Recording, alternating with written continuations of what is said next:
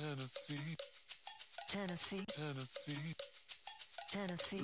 All right, come on in, everybody. Welcome to the Holler. I'm Holler founder Justin Kanew back for another edition of the Holler Hour. Is a special one. We're going to talk about something that's going on in Memphis right now. Before we get to that, tnholler.com is where you can find us. All these hollers across the state, thanks to your support, we really appreciate it. And we also special thanks to Elisa Parker, who has been a supporter of ours. And if you're buying or selling in Tennessee, make sure to check her out. All right, let's get to what we're here for today. We're here to talk to Rep. Torrey Harris, a representative out of Memphis in the Tennessee legislature. Tory, how are you doing today? Hey, I'm, I'm doing pretty good. Dealing with a whole lot right now. So, so I'm, I'm, for self, though, I'm doing pretty good. We all know that redistricting is going on in Tennessee. Obviously, Republican supermajority going to have their way with things here in Tennessee.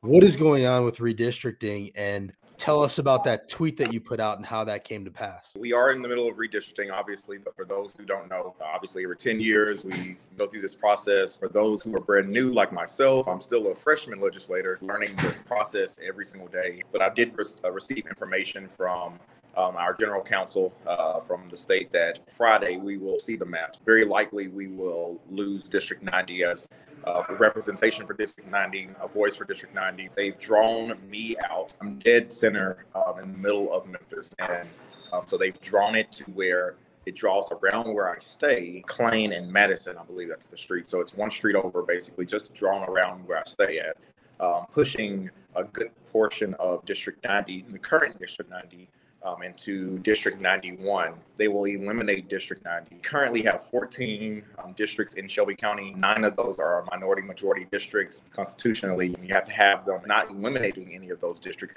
but they are moving one. So Representative Dwayne Thompson's district will become a minority majority district, um, and it has um, grown greatly uh, over the last 10 years. My district will be split up amongst other individuals, uh, another portion of it, but the great deal of it will probably go to District 91. Obviously, the Republicans know that they can't win Memphis. Instead of trying to win Memphis, and what they've done is try to divide Memphis even more and try to do it using race. So they're going to put two black legislators against each other to run, two of the youngest legislators against each other to run, two of the most productive, most active legislators that we have um, out there to run against each other. Uh, myself and Representative London Lamar. For the record, we aren't running against each other, so we've already agreed on that, and that is try our best to work for the constituents in the best way possible. And so I'm going to get up and move to wherever I need to in order to make sure that representation still matters for the state. We gained a lot when I became a representative of District 90. I had a voice for a long time. Let me just give some context here. First of all, you beat Representative John DeBerry, who had been kicked out of the Democratic caucus. So he was forced to run as an independent, and he was a longtime representative, voting a lot of ways against the Democratic Party. They decided he was no longer a Democrat, and you you then beat him. So there's that context, and then also there's context where you are the first gay black representative you're a historic legislator that they are now writing out of your district. They're drawing you out of your district intentionally. So do you feel like the context around DeBerry and the context around you being an out gay representative plays into this at all and black and young, all of that plays a part in the decisions that they have been deciding to make. When it comes to redistricting, uh, I really do hate that. You know, representation really does matter. There's been a lot of things and a lot of issues, a lot of topics, a lot of legislation that has come up this year alone that I've been able to help stop, amend, or be a part of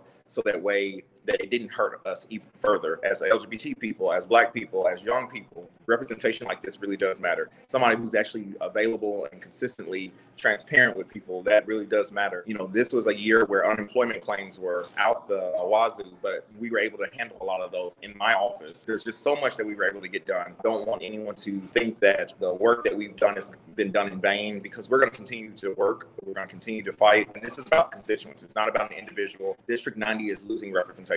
People are used to saying, oh, I live in District 90. Those people are going to be like, oh, wait, I don't remember what district I am. I can't think of who my representative is. It is my honest hope that not one Democrat will vote for this map and that we'll all fight to make sure that representation does get placed in District 90. How did this happen? Do you have any sense of like whose decision this was and who made this decision? honestly, I can't say because I was left out of this process. I can only speak for self. I was completely left out of this entire process. There may have been one or two who knew. I can't say who knew or who decided, but it was not a transparent process. The only way we found out is from our general counsel. You're talking about you in London? In London, we did not know about this at all. They did not tell us, hey, we're considering uh, taking your districts out. There was a map that was floating around that someone had made saying that they thought they wanted to get rid of London's district.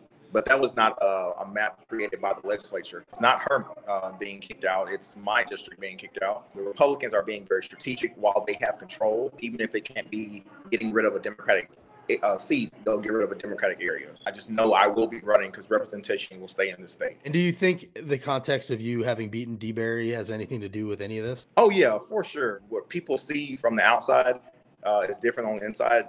I have a pretty decent relationship with him now, even though we are on two, two totally opposite sides, but we still have to work together. I do believe that the governor has some say in this. I don't think that they would have gotten rid of his district had it been him in this seat right now. And did Democrats have any input in this whatsoever? I can't say that they did. No one talked about it. It didn't come up. It's not been brought up. No one talked about redistricting. We are at this place now where the district is being taken out. So I, I can't say that they knew or had any play in it because no one talked about it. Torrey, thanks for coming on here. Keep us posted on how things are going. The fact remains that you're a historic representative for various reasons. And, you know, to be drawing you out is certainly at the very least dismissive of what you represent. And, you know, at worst, because of what you represent. And so I think people should be aware of that. And uh, we'll look forward to seeing the maps on Friday and seeing what you choose to do next. Appreciate you. Thank you so much. And District 90, get out and um, voice your opinions. to Tennessee.